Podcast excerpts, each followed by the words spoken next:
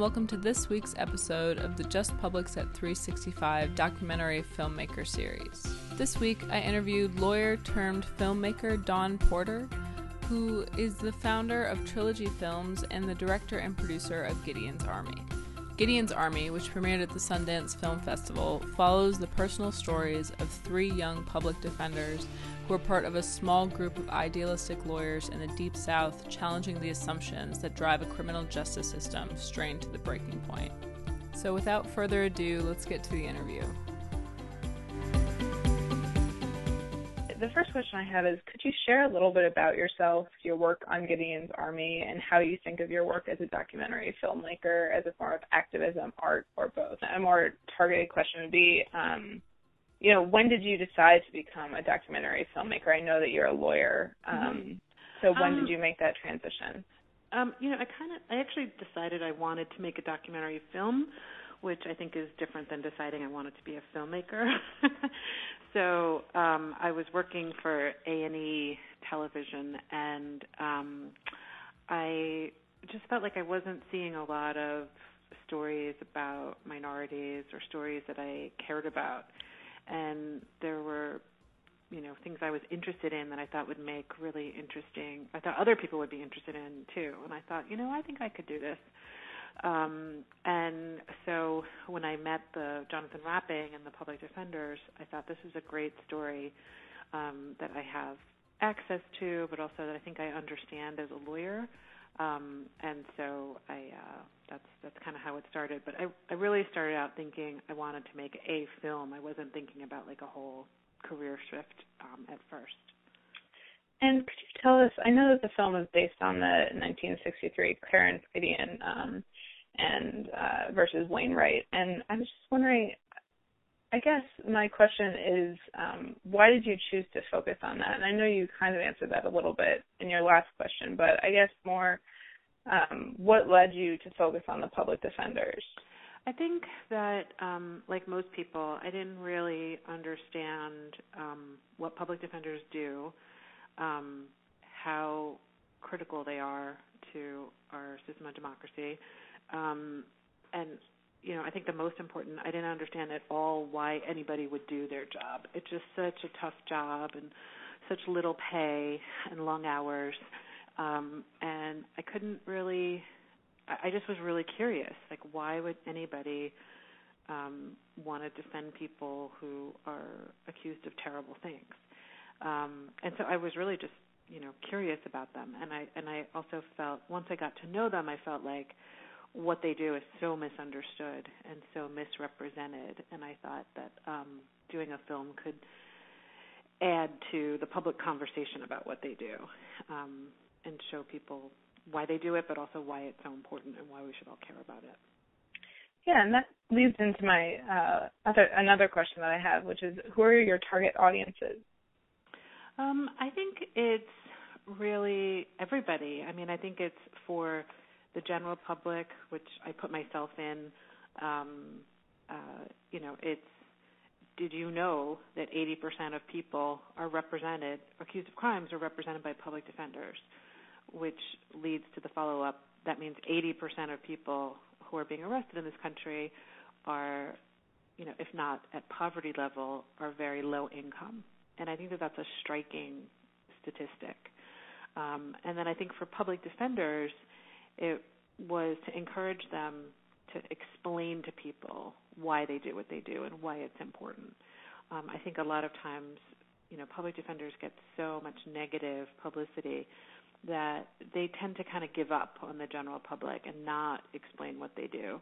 And I think, you know, people are open to it if they have those dialogues. So for them, it was be proud of what you do. You're so important to to you know our system. And Kara um, Mertes, who leads uh, Just Films at the Ford Foundation, has said that thinking about impact will make your film better. Mm-hmm. And so, did you think about the impact you wanted this film to have before you made it, and how did that shape the film? Um, I think I, I, like a lot of people, I thought about it a little bit abstractly. I mean, when you're making a film, your first goal is to make a good film, and um, but along the way, you know, I think I realized um, that it could be a really important part of a conversation that's happening in this country about criminal justice and criminal justice reform. So um, I think you know what Kara says is is absolutely right.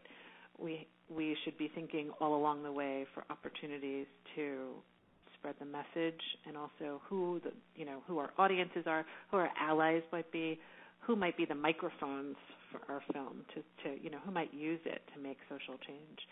Um, so I think uh, I came to it a little bit later than she was talking about, but um, along the way, that was a really critical part of what we were doing, engaging the public defenders, the ACLU, um, other social justice, criminal uh, justice outfits, and they've been fantastic in hosting screenings and publicizing the film, um, and that I think has led to a really successful rollout, um, you know, culminating on HBO.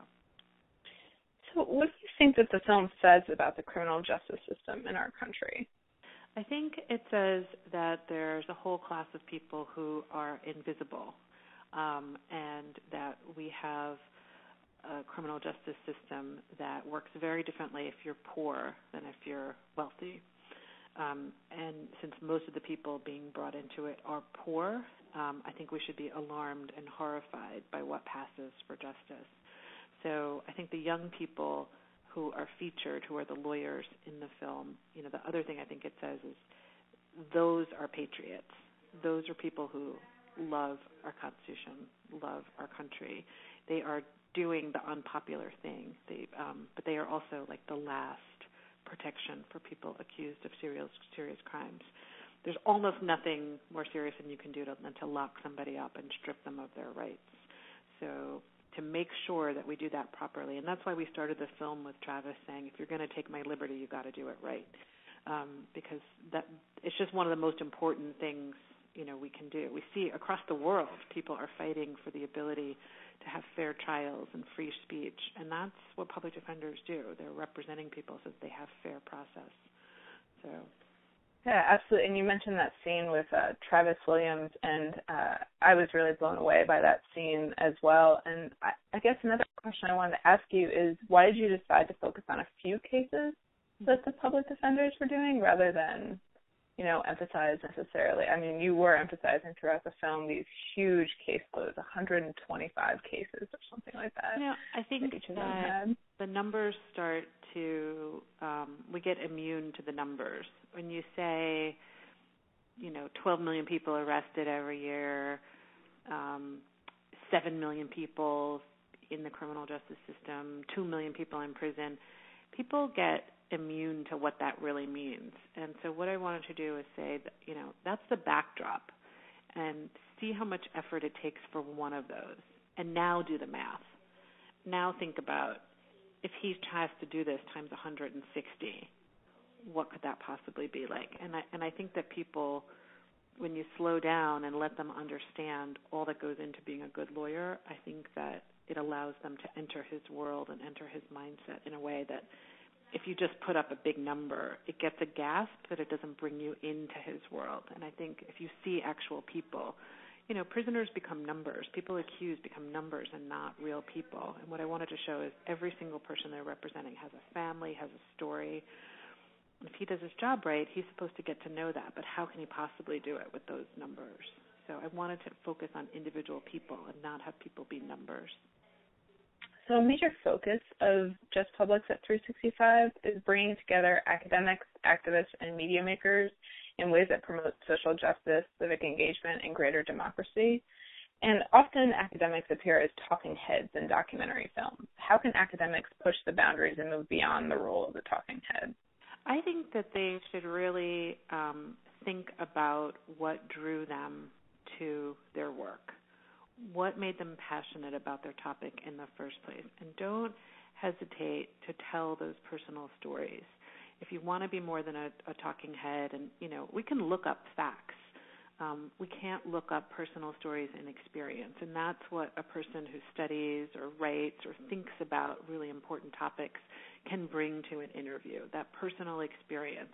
Why does this matter? Why do you know it matters? And help us explain to everybody else what you see. I think that that's an incredibly important role for an academic.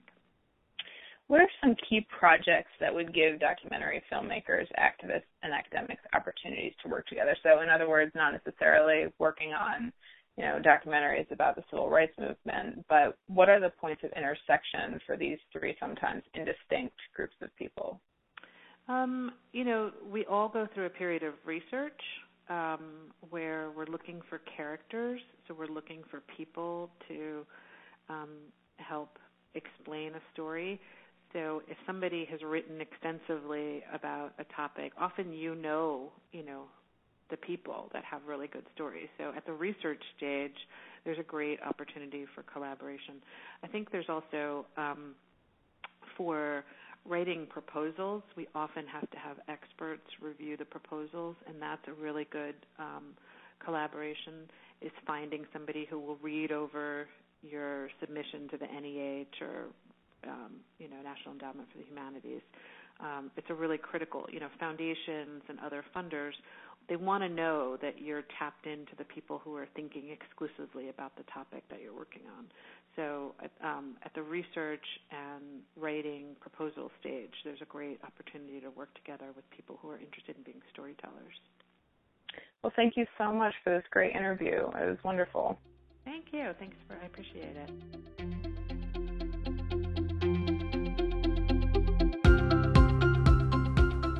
That was this week's interview with Dawn Porter. Join us next week right here on the Just Publics at 365 blog for another interview with an up and coming documentary filmmaker. Just Publics at 365 is a project of the Graduate Center CUNY, located at 365 Fifth Avenue, where you will find the life of the mind in the heart of the city.